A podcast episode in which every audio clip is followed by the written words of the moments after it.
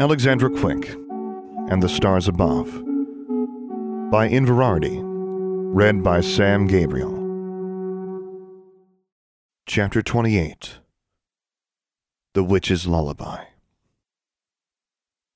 Alexandra hadn't even asked where she was going. She assumed Chicago, but she didn't arrive in a portkey booth like the ones at the Chicago Wizard Rail Station. Instead, she landed sprawled on the concrete floor of a small room that was empty but for a chair, a plain wooden desk, and Diana Grimm. The coffee can that had brought her here clattered to the floor. She sat up and found Charlie lying half out of the other can. She picked up the raven, who was making feeble, unhappy croaking sounds. Your bird will recover, Miss Grimm said. She was wearing a black cloak with red trim, but underneath it was an ordinary long-sleeved shirt. Alexandra rose to her feet, cradling her familiar. So am I under arrest? The Special Inquisitor arched an eyebrow. Should you be? I'm sure you've violated Charmbridge Academy's rules, but that's for Lilith to deal with. You've also broken a few Muggle laws, but it's not my job to enforce those, and I doubt your mother has filed a missing persons report. That would be hard, since my mother is a cat, Alexandra said. Diana Grimm showed no reaction to the bitterness in Alexandra's voice. I meant Claudia. I know who you meant. Claudia's not my mother. Well, she is your legal guardian, so until you turn eighteen, she still gets to decide what to do with you. Does she? Let's not quarrel, Alexandra. I hope you appreciate how many strings I have pulled to bring you back without charges. She leaned closer. How many strings I've pulled for you over the years. That gave Alexandra pause. A lot of things had happened in the past three years, and she recalled uncomfortably how many things she had gotten away with, Lilith and Diana Grimm's threats notwithstanding. Had she been receiving favorable treatment all this time? She'd assumed any leniency was simply so the Office of Special Inquisitions could continue to use her as a means of capturing her father. She was too angry at her aunt to want to feel obligated to her. You've been lying to me since the moment we met, she said. Lies of omission, about truths that weren't mine to tell. You would have told me the truth if it served your purpose. Diana Grimm gave her one of those chilly looks she and her sister both excelled at. She reached out and seized Alexandra by the upper arms. Alexandra tried to pull away while holding on to Charlie, but Miss Grimm's fingers tightened painfully. Her eyes became colder and harder. That was my sister, you so casually referred to as a cat. You've known her as your mother for all of four days, and you've never really met her, not the real Hecate. You're angry because people didn't tell you things, not because anything was actually taken from you. You never even knew what you lost. That's because you all decided for me. You just lied and lied. She was silenced with a slap across the face. She turned her head away and didn't look at her aunt, while she put a hand to her burning cheek. Charlie squawked and struggled to be freed from her grasp. Miss Grimm spoke in a less icy tone. You are feeling angry and aggrieved, and perhaps you have a right to. What you learned came as a shock, I have no doubt, and if it had been up to me, you would have learned the truth much sooner. But you'll mind your manners. I've told you before, I won't suffer insolence and disrespect from children, not even my niece. Alexandra dropped her hand from her cheek and tried to soothe Charlie, who had recovered enough to start making noise, and she was afraid the raven might direct a few choice words at Miss Grimm. So where are you taking me? Back to Charmbridge Academy. Not to Larkin Mills? Lilith asked me to bring you back to school. I suppose that means she isn't planning to expel you, though I wouldn't presume to speak for her. Miss Grimm walked to the door of the small room and opened it. Beyond was a larger, more familiar set of offices. Alexandra had been here before, when the Special Inquisitor had questioned her and Maximilian after their return from Roanoke. It was the Wizard Justice Department building adjoining the Goblin Market in Chicago. Alexandra walked out and allowed her aunt to lead her past desks piled with papers being shuffled from one table to another by clockwork golems, past a room where old men with humorless expressions and long wizard's robes consulted crystal globes and piled of colored sticks and glass marbles. Miss Grimm waved her wand, transforming her cloak into a long fur coat, just before they stepped outside onto a muggle street. They walked around the building to a small parking lot where Miss Grimm's car was waiting. They didn't say anything to each other until they were on the highway out of Chicago. Then Miss Grimm asked her, How did you get from Charmbridge to Chicago? Alexandra shrugged. Hitchhiking? You didn't hitchhike down that mountain. I didn't fly a broom either, if that's what you're thinking. Stop being obstinate, Alexandra. What do you want me to tell you? That I used magic? Okay, I used magic. I broke the rules against underage magic use. I broke them here in Central Territory, and I broke them all over Dineta. Tell me about what happened in Dineta. Didn't Henry Toadsie tell you everything? Miss Grimm smiled. Oh, I very much doubt he told me everything, but he told me how heroic you were. He did? You can understand why I'm skeptical. Alexandra narrowed her eyes. I'd like to hear the tale in your words, Miss Grimm said. What if I don't want to tell you anything more? Then I'll pull the car off the highway and use Legilimency on you. I'd rather not. Alexandra glared at her. My father wasn't involved. I didn't see him once. I'm not solely interested in your father. Really? Yes, really. Miss Grimm turned her head in Alexandra's direction and returned her glare. For Merlin's sake, girl, must you make every single time we meet a battle of wills? Will you get it through your thick, stubborn head that I'm not trying to hurt you? Suspiciously, Alexandra rubbed her cheek. The sting was long gone. It was as hard to think of Diana Grimm as her aunt as it was to stop thinking of Claudia as her mother, and just because the Special Inquisitor was her aunt didn't mean she actually felt any affection or desire to help her. And yet, Charlie started pecking her hand. Alexandra released the raven, who fluttered up to the dashboard. Miss Grimm frowned, but didn't demand the bird be removed. I was trying to find John Mammolito because you couldn't, Alexandra said. How did you know where to find him? Alexandra hesitated, trying to think of a way not to talk about Quimley. Are you trying to protect Mary Dearborn? Miss Grimm asked. Alexandra licked her lips. Yes. Don't. She's already been questioned. Is she in trouble? She's still at Charmbridge Academy. I don't think anything else need concern you. Dineta is a big place. How did you find John there? From stuff Mary told me. Mary destroyed all her letters from John, but she has an excellent memory. He never told her anything more specific than the Indian territories. Stop trying to outwit me, Alexandra. For someone so angry at being lied to, you certainly don't mind lying whenever it suits you. I only do it to protect people, or to protect yourself. So who are you trying to protect now? Alexandra sat back in the seat. Charlie was hopping back and forth restlessly, but Miss Grimm still hadn't objected. Alexandra's fingers clenched her knees as she tried to work out the consequences. An elf. An elf. Miss Grimm's mouth twitched. You're going to tell me the same story you told Henry Toadsie? He didn't believe me either. The Special Inquisitor drove on for a while, thinking about that. Who is this elf who was able to find John Mammolito for you? Not a house elf and not a Charmbridge elf, a free elf. If you want to know any more, you're going to have to use Legilimency. Miss Grimm pursed her lips while Alexandra waited. An elf, then? This elf took you to Dineta? No, he only told me where John was hiding. Alexandra told Diana Grimm the rest of the story, mostly. She tried to leave out her seven league boots, but the Special Inquisitor quickly ferreted out the information when Alexandra tried to explain her trek across the desert and her flight from the werewolves. She gave Alexandra's boots a glance, but said nothing else about them. Alexandra left out her encounter at the Orange Rock Library. When she came to Trish and Johnny, she mentioned finding the teenagers out in the desert while she was fleeing from the werewolves, but told Miss Grimm that she'd sent them driving off in one direction while she led the werewolves in another. She didn't know if that story would hold up, as she didn't know what Henry Toadsie had told her, but if the Inquisitor sensed any inconsistencies or untruths, she didn't say anything. And finally, Alexandra came to the battle on Witch's Rock, the Navajo witches, and the Chindi. Once she got to her recovery in the Hogan with the Indian medicine men and women, she stopped talking. By then, they were climbing the mountain to the invisible bridge. Alexandra noticed that Miss Grimm didn't slow down at all, though the road was as icy and treacherous as it had been when she'd come down a few days earlier. Quite a remarkable story, the Special Inquisitor said at last. You're quite a remarkable girl. Alexandra wasn't sure how to respond to that. Miss Grimm parked the car. Alexandra was not happy when the other witch accompanied her to the invisible bridge. Are you afraid I'm going to run away again or something? Miss Grimm gave her a wry smile. Not really, though at this point nothing you do would surprise me.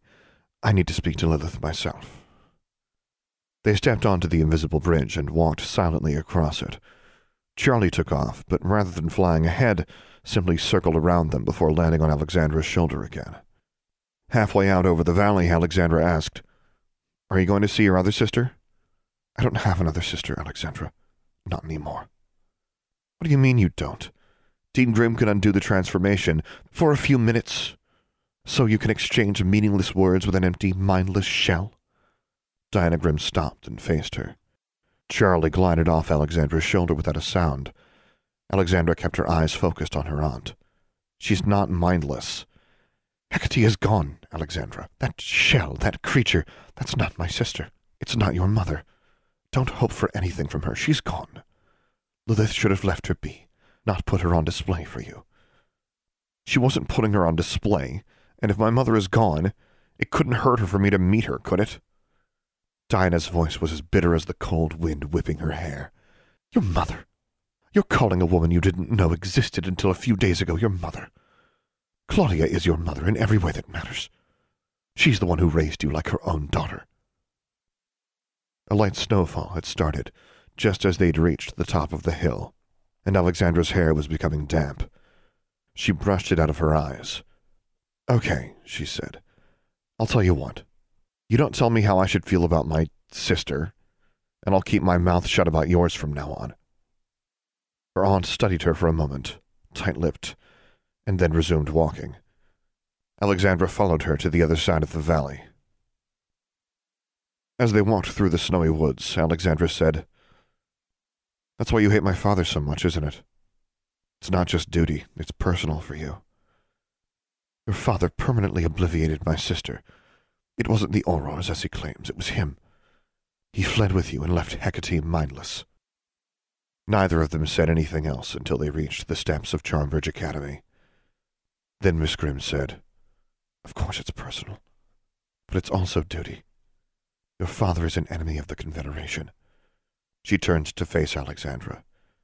You have no idea how much like Hecate you are. She walked up the steps, leaving Alexandra behind. She didn't look back and didn't pause when Alexandra didn't accompany her through the front doors. Alexandra stood outside for several minutes until she was shivering, then held up her arm. Charlie cawed and flew out of the woods. Alexandra walked inside, carrying her familiar on her arm as she proceeded to the dean's office. It was late afternoon. The hallways were crowded with students released from class and they were already standing in knots talking amongst themselves after having been parted by the passage of the Special Inquisitor who looked exactly like the Dean. Through the space left in Diana Grimm's wake, Alexandra marched with Charlie on her shoulder, head held high. Conversations died or turned to shocked whispers. Everyone stared at her. She kept her eyes straight ahead, but she didn't make it past the front hall. Anna shouted, Alexandra! and practically ran into her arms, while Constance, forbearance, and innocence came rushing after her. With the eyes of half the school on them, Alexandra embraced her friend. I'm okay, she said quietly. Will you wait until we get back to our room before you start yelling at me? Anna made a laughing sound that threatened to turn into a sob, but she controlled it. Only her eyes betrayed her, glistening a little when she stepped back. I won't yell at you if you promise you're going to tell me everything. I will. Innocence asked, what happened to your hair? Alexandra ran a hand through her hair. She'd forgotten it was still white. Constance and forbearance tisked. I'd say she tried to cross an age line, Anna said. I'd wager she crossed more than that, forbearance said. Troublesome vexes, troublesome woes, said Charlie.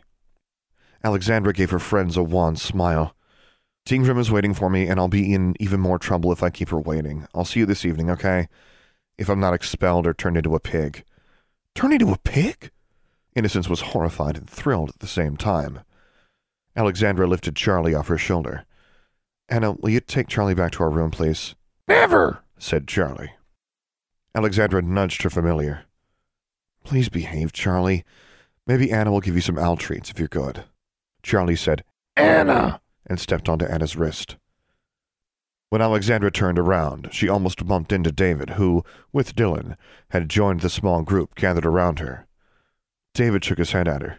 You crazy girl. Thanks a lot, she said. It's nice to be back. As she brushed past, Dylan said, That white hair thing looks so anime.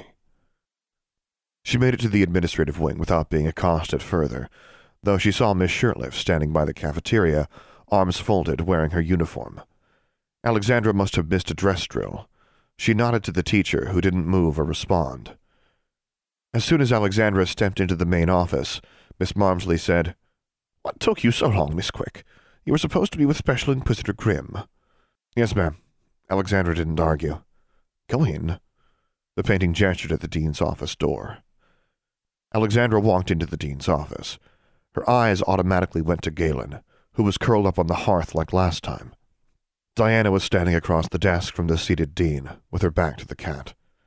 You must be feeling very secure, since you felt entitled to take a detour on your way to my office, the dean said. I didn't take a detour, ma'am. Alexandra composed herself. I just gave Charlie to Anna to take back to our room. Charlie doesn't like cats. She forced herself not to look at Galenthius. The dean kept her cold gaze on Alexandra a moment, then said, Is there anything else, Diana? Not that we need to talk about right this moment, Diana Grimm said. Lilith Grimm hesitated a moment, and it seemed to Alexandra that there was a hint of disappointment in her voice when she spoke again. Well then, thank you for bringing Miss Quick back. Just doing my duty. Diana Grimm strode to the door.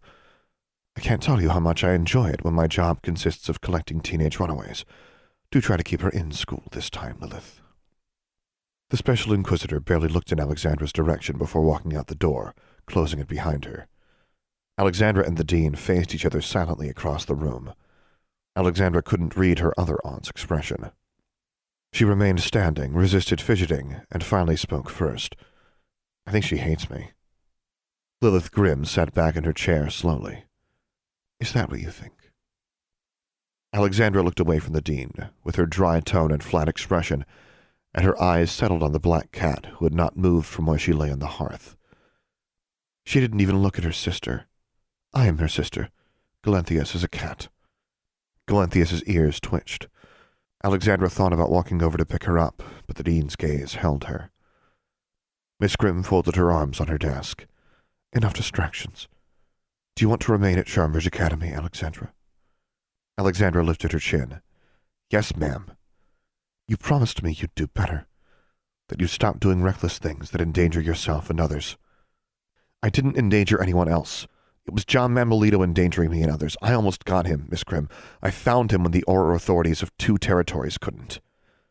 You ran away and almost got yourself killed. You haven't even heard what happened. Miss Grimm held up a hand. Diana told me everything I need to know. I discussed the matter with Claudia. She's undecided about whether to allow you to remain at Charmbridge, as am I. Your behavior between now and April will determine whether I will allow you to come back after spring break. I imagine what you say to Claudia when you go home will determine whether she sends you back. In either case, you're on probation for the rest of the school year. Any further infractions will mean suspension, not detention. Alexandra filtered out the first things she wanted to say, while she considered her response more carefully. When she spoke, her voice was calm. Claudia doesn't want me. She never wanted me. Is that what she told you? Isn't it obvious? Alexandra was annoyed at Miss Grimm's quizzical expression. It's not like we have to keep pretending. I'm so sorry, Alexandra. I didn't realize how unwanted you were. You never told me that Claudia abused and neglected you. What? I didn't say she abused me. But she was negligent. She didn't protect you, care for you, see that you were fed, clothed, safe. And your stepfather, did he ever mistreat you? No, but but you are unwanted, Miss Grimm said softly. So Claudia never had a kind word for you, never showed any affection, never cared about you. You grew up in a cold, unloving home. Is that what you're saying? I Alexandra glared at her aunt. You're mocking me. Miss Grimm rose from her chair and walked to a tall cabinet standing against the opposite wall. Trophies and plaques and a miniature clockwork golem sat on top of it, and behind the glass of the upper section were beaming photographs of famous Charmbridge alumni, including several territorial governors and a former governor general. The dean took a key out of a pocket in her robes and unlocked the wooden doors that hid the bottom half of the cabinet. In the darkness within were shelves holding a variety of books and artifacts. Miss Grimm withdrew a large silver bowl with runes and inscriptions along its edges. She held it cradled in one arm while closing the cabinet doors with her other hand, then walked back to her desk to set it just back from the edge, facing Alexandra. Is that a Pensieve? Alexandra asked. Yes. Have you seen one before? Alexandra nodded while Miss Grimm opened a desk drawer and withdrew a small wooden box with a hinged lid. She lifted the lid to reveal several vials filled with silver liquid. She pointed her wand at the Pensieve, and water from the end of her wand filled the bowl. What are you planning to show me? Alexandra asked. Miss Grimm poured the contents of one of the vials into the bowl. Like shimmering reflective oil, silvery light spread across the surface of the liquid. Diana used to visit Claudia frequently during the first few years of your life before you left Chicago. She collected some of Claudia's memories and brought them back here. Alexandra's eyes followed Miss Grimm's to the floor, where Galenthius, bored with sitting on the hearth, was now rubbing against her ankles. I told you that we tried to restore Hecate's memories. We thought perhaps memories of her daughter might help. Alexandra forced herself to look away from the cat and back at the Pensieve. Your sister took memories from Claudia? Claudia gave them to her. She gave away memories of me. Merlin and Circe, child, Miss Grimm said. Bottling a memory isn't the same as obliviation. Claudia still has plenty of memories of you, and the ones that were taken didn't leave empty holes. Her fingers tapped the hinged box. But my father, when he obliviated me, Alexandra hesitated. Abraham Thorn had extracted her memories of her journey to the lands below with Maximilian so that Diana Grimm couldn't learn what had happened, then returned them to her in a silvery vial, just like the ones in Miss Grimm's case.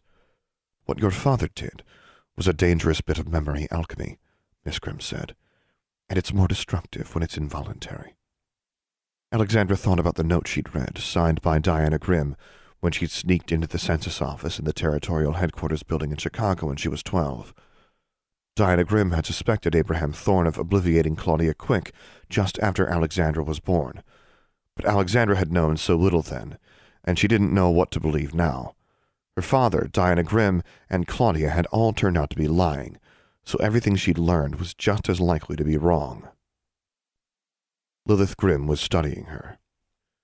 We tried showing this memory to Hecate because it's one of the first of you using magic. She gestured at the Pensieve. Curious despite herself, Alexandra walked to the desk, and after staring at her white-haired reflection for a moment, leaned over and dipped her head into the bowl. As soon as her face broke the surface, she felt a moment of disequilibrium, as if she were falling out of the sky and into a parking lot. No, she was in a car, and the car was sitting in a parking lot at a highway rest stop. Alexandra thought she even recognized the interstate again. Beneath them, cars sped past in both directions on their way to and from Chicago. Ice cream, said a little girl, and Alexandra looked at the girl and felt even more out of place. The girl had short, black hair cut in bangs that fell almost to her eyebrows, and bright green eyes. She was just barely old enough to sit in the car seat to which she was strapped, and she was pointing at a large blue poster of a chocolate ice cream bar, standing in front of the little travel mart where motorists paid for gas and bought overpriced travelers' necessities and snacks. No, Claudia said firmly.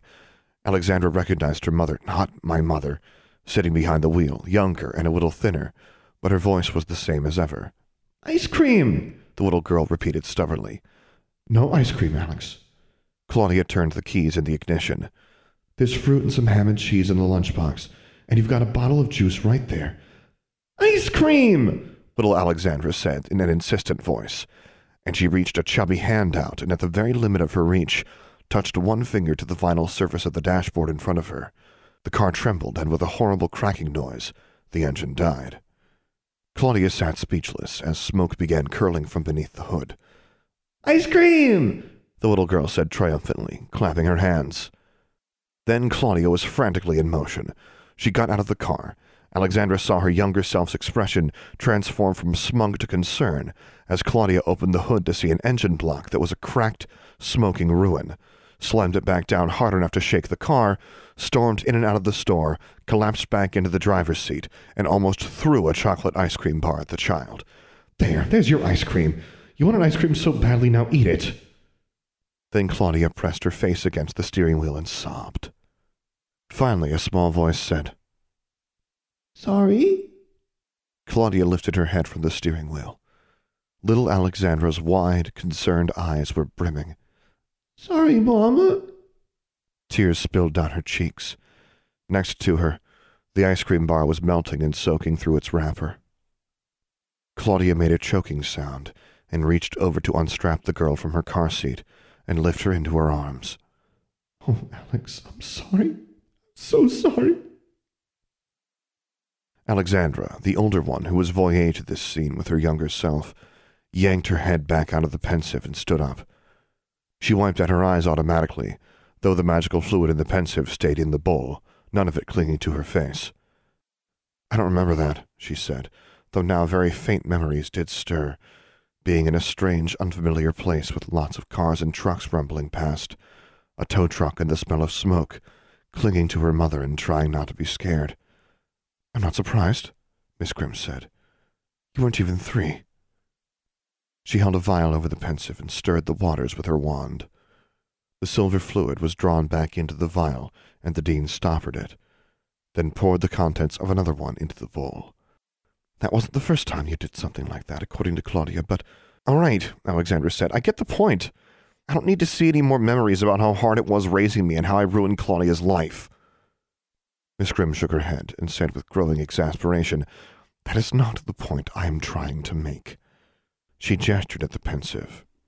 Alexandra frowned, then slowly and suspiciously leaned forward to dip her face into the water again. This was an earlier memory. Claudia was sitting at a table in the small kitchen of an efficiency apartment with medical textbooks and notebooks in front of her. It was late at night. Claudia looked tired, and she was wearing a sweat-soaked tank top, suggesting that the apartment was quite hot. A great clamor drowned out the usual street noises as a train went clattering past, and then a baby's cries filled the apartment. Claudia's fingers curled and she closed her eyes, letting out a long breath like someone whose last nerve was wearing thin to the point of snapping. Alexandra started to pull away and out of the memory, but Miss Grimm's hand on her shoulder stayed her. For a moment she almost struggled. You could breathe while immersed in a Pensieve, but being held with one's face beneath the surface triggered an instinctive aversion to drowning. But when Claudia sighed and rose from the kitchen table, there was something about her weary resignation that made Alexandra wait to see just what she would do. In a small but very new-looking crib, a baby wailed until Claudia picked it up. There was no impatience or exasperation in her actions this time. The baby, who Alexandra watched with fascination, unable to quite believe that the squalling creature was her, continued crying while Claudia walked around the apartment, patting it and murmuring soothingly. But only when she began to sing did the infant Alexandra grow quiet. Hush, little witch, no need to cry. You're the apple of my eye. You're too small to charm a fly, but you'll do magic by and by. Hush, little witch, please don't cry. You've bewitched me, 'tis no lie. You cast a spell, no need to try, and you'll do magic by and by. Hush, little witch, don't you cry. Don't be restless where you lie. You can't apparate or fly, but you'll do magic by and by. Hush, little witch, no need to cry. Your eyes are closing, sleep is nigh, and by the stars up in the sky, you'll do magic by and by. When she finished singing, the little witch's eyes were closed. She slept in Claudia's arms. Alexandra pulled her face out of the Pensieve and was quiet for a few moments. She realized that she had been humming along with Claudia's words. I know that tune, she said. Miss Grimm nodded. It's a very old one. The Witch's Lullaby. Every child in the wizarding world knows it. Claudia must have heard it when she was a child, Alexandra thought. Perhaps from her own mother or from Mrs. Pruitt. Claudia, too, had been told that she would do magic by and by. I don't want to hear any more self-pity.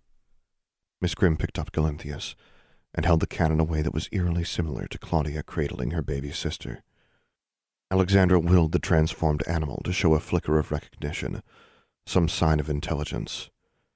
Galinthius purred contentedly, eyes lidded and barely focused on anything, and flicked her tail. What is memory alchemy? Alexandra asked. Miss Grimm blinked. It's what it sounds like. The alchemical counterpart to the magic involved in memory charms. It's necessary for Pensieves, Remembralls, memory extractions like these. She twirled the vial that had held the memory that was still swirling in the Pensieve between her fingers. Alexandra, you're not paying attention to anything I'm saying, are you? Alexandra turned her face up to her aunt. Yes, I am. I paid attention when you talked about memory alchemy. After a moment, she said, I got your point. May I return to my room now, ma'am? The dean sighed. Write a letter to Claudia. You are not to ignore her. If she tells me that you are not answering her, I will send you home. Yes, ma'am. Making up the classwork you've missed is your responsibility. You'll need to work that out with your teachers. Yes, ma'am. One other thing. Alexandra raised a hand to her snowy hair. Yes, Miss Grimm said. Do something about that. Alexandra dropped her hand and with a sullen expression said, Yes, ma'am, and left the office. End of chapter 28. For the full text of this and other stories, as well as news and updates about Alexandra Quick, visit inverarity.livejournal.com. For more information about this podcast, visit samgabrielvo.com slash Alexandra Quick. I am also easy to find on the Alexandra Quick subreddit and Discord server, where you can hear me record episodes live. Troublesome, composed by Dr. James Benighoff. Charmbridge, composed and performed by Tyler Parsons. If you have enjoyed this podcast, please take a moment to leave a review on iTunes or whichever podcast service you prefer. And finally, as always, thank you for listening.